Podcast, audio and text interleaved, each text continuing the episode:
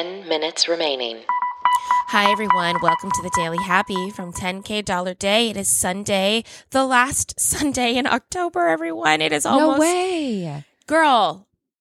Yeah. That's crazy. It's I happening. just realized that. Do you have your Halloween costume? Because it is the last Sunday in October uh, right now.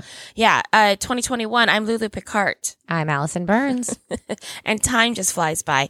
Whether It you're does. waking up or winding down, we want to be there for you. You can also hear our voices on our other podcast. It's a comedy podcast called 10K Dollar Day. And over there, we have been celebrating our 200th episode. We've talked about it a little bit, but certainly not as much as we could have based on the fact of how proud we are of ourselves for this milestone of missing zero episodes up until Yeah. 200, zero episodes. And I don't know what's going to happen in the next 100, but I know we got to 200 without missing anything. So really That's proud of that. You can, oh, I was about to say you can also hear our voices, but I just talked about that.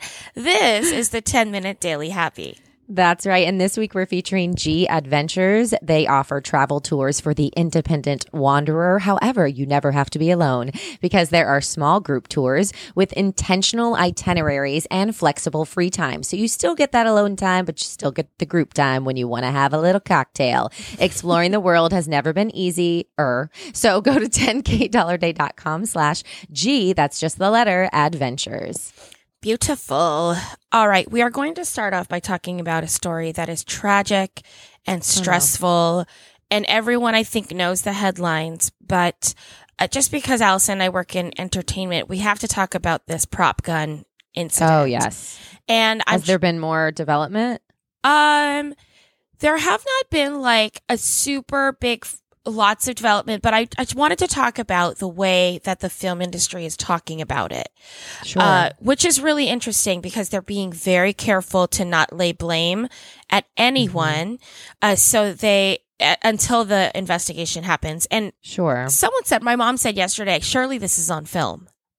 And I was oh, like, I didn't think about that. Right. So I think that they just have so much information. You know, it's an accident that happened at work Right. among people who work together.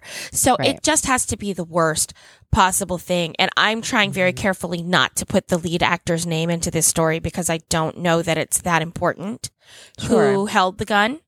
Yeah. Um, and I feel very sorry for that actor because I know that this is now going to be the first line on their Wikipedia page. I know. No matter what they accomplish Yeah. or have accomplished and it breaks my I know, it's heart awful. breaks my heart um but sh- i just wanted to talk about her her name is um Hel- helena but i think it's spelled helena but um Mhm. i think it's pronounced helena hutchins and she was 42 Yeah. I know. and had just finally she was from ukraine Mhm. and um, had made a name for herself, not just in film, but at the highest level of film Right. at a pretty young age as a woman, which means she was breaking down doors even before she got to that movie.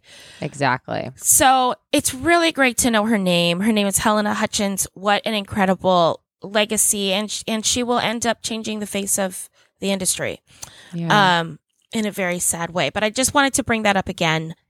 Uh, and Yeah. respect this story that is that I know is probably just a headline for a lot of people and a very tragic story. But as someone Mm-hmm. who you know sometimes once in a while is on a set, it kind of freaks me out completely. A hundred percent. I mean, Yes. I've held a lot of things on stages and on screens that normal people don't hold in real life that are dangerous, Mm-hmm. but are meant to not look dangerous. right. And so I, I trust I trust the prop department completely. Yeah. I would not course. even have a second thought Yep. that something would be dangerous that I would hold on I a know. stage. Anyhow, so tragic and for the the prop people, I can't imagine that must oh, be the, guilt worst And yeah. possible thing. So we are thinking of all of you. Um, we stand with you. I mean, we grieve with you because it's just such a sad, terrible story. Okay, let's go on to like people getting out of terrible stories. Okay. In Australia, Yes. the government is offering one off payments to help people leave violent relationships. oh, I love that. Yeah. Um, starting last Tuesday, if you are in a violent relationship, and you are can be any gender, okay? Okay. Um, if you are in a Five violent relationship remaining. In Australia, you can apply for a payment of five thousand Australian dollars. It comes out to Mhm. about thirty seven hundred dollars. Okay. Um, it includes cash. It could also be payments for school fees. They will also pay your school fees for you out of that. Um, they are expecting that women will make up the bulk of applicants in a country in Australia right now. One Sure. woman is killed by a partner every nine days. Oh, that is a staggering statistic. Like I literally had to like take a minute and wrap my head around that. One, yeah, one woman is killed by a partner every nine days. That's That's insane. that's insane. yeah, that's crazy. Yeah, and we've also, um, you know, th- I think it's one out of four women will be in a violent Mhm. relationship in their lifetime, Right. um, or an abusive relationship in their in their lifetime. Sometimes it doesn't always have to be violent, of course. Mhm. Uh, so that is something that the government is doing. Um, obviously, the end result we think is awesome. Like we're like, absolutely do that. I don't know where this money came from, how Right. they're how they're making that happen, but um, what a cool thing! What a cool incentive to give. Because I'm assuming that money is a giant factor in why you wouldn't leave a relationship like that. Oh, absolutely. I, I, I absolutely trying to like start over, especially if you have children and the, you know, if you're, think if you're a stay at home mom or, you know, it's a two income family and you don't have the means, you have a shared bank account, you feel like, you know, there's nowhere to go if you don't have family. Right. And, you haven't been making that money on your own a lot of times. Exactly. So so you've been kind of living off somebody else's money. Right. Um and th- now that means you're completely dependent. yep. Exactly. Yeah. Crazy. Yeah. Well, at Man, least that's great for that government though. I'm glad. I'm so glad that they've thought of that. yeah, it's also money, you know, not just to clothe yourself or leave, but it might be legal fees. It might be anything Mhm. that you might need that money for. So well done, Australia. We are proud Yes. of the way you do it. The executive director of the Victorian Women's Trust in Australia, Mary Crooks, says she hopes that this will lead to a larger debate about the bio-key culture.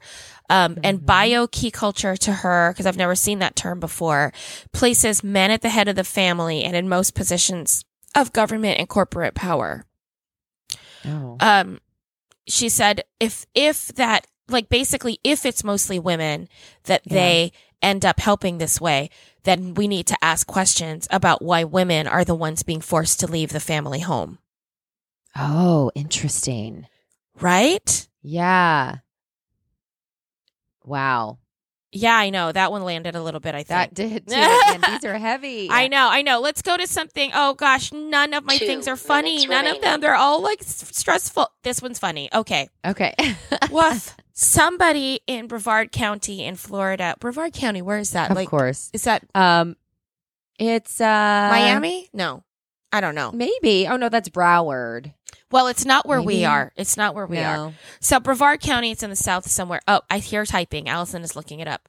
Uh, someone in the Brevard east County. central portion. Oh, it's where you are. It's like Orlando, Kissimmee. It is not. It might be Oh, Titusville. Titusville. Okay, so on the coast. Yeah. There we Uh, go.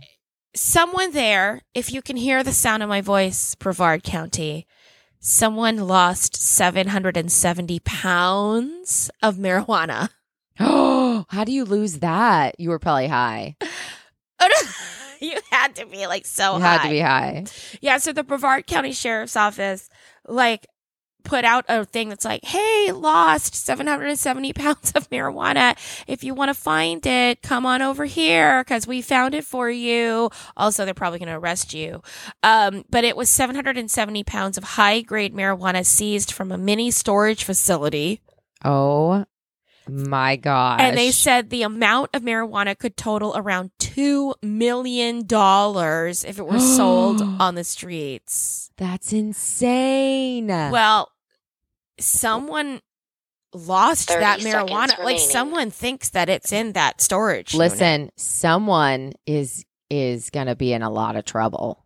Oh, so if you need help leaving a violent relationship and you're in Brevard Yeah. County because your drug dealer is very mad at you for losing 770 Oh my gosh. pounds Nine, of marijuana. Eight. That's so much. seven, I thought it would so go much. bad. Wouldn't you think? Isn't it like a plant? Wouldn't it go three, bad? They can now? die, I It think. would mold. one.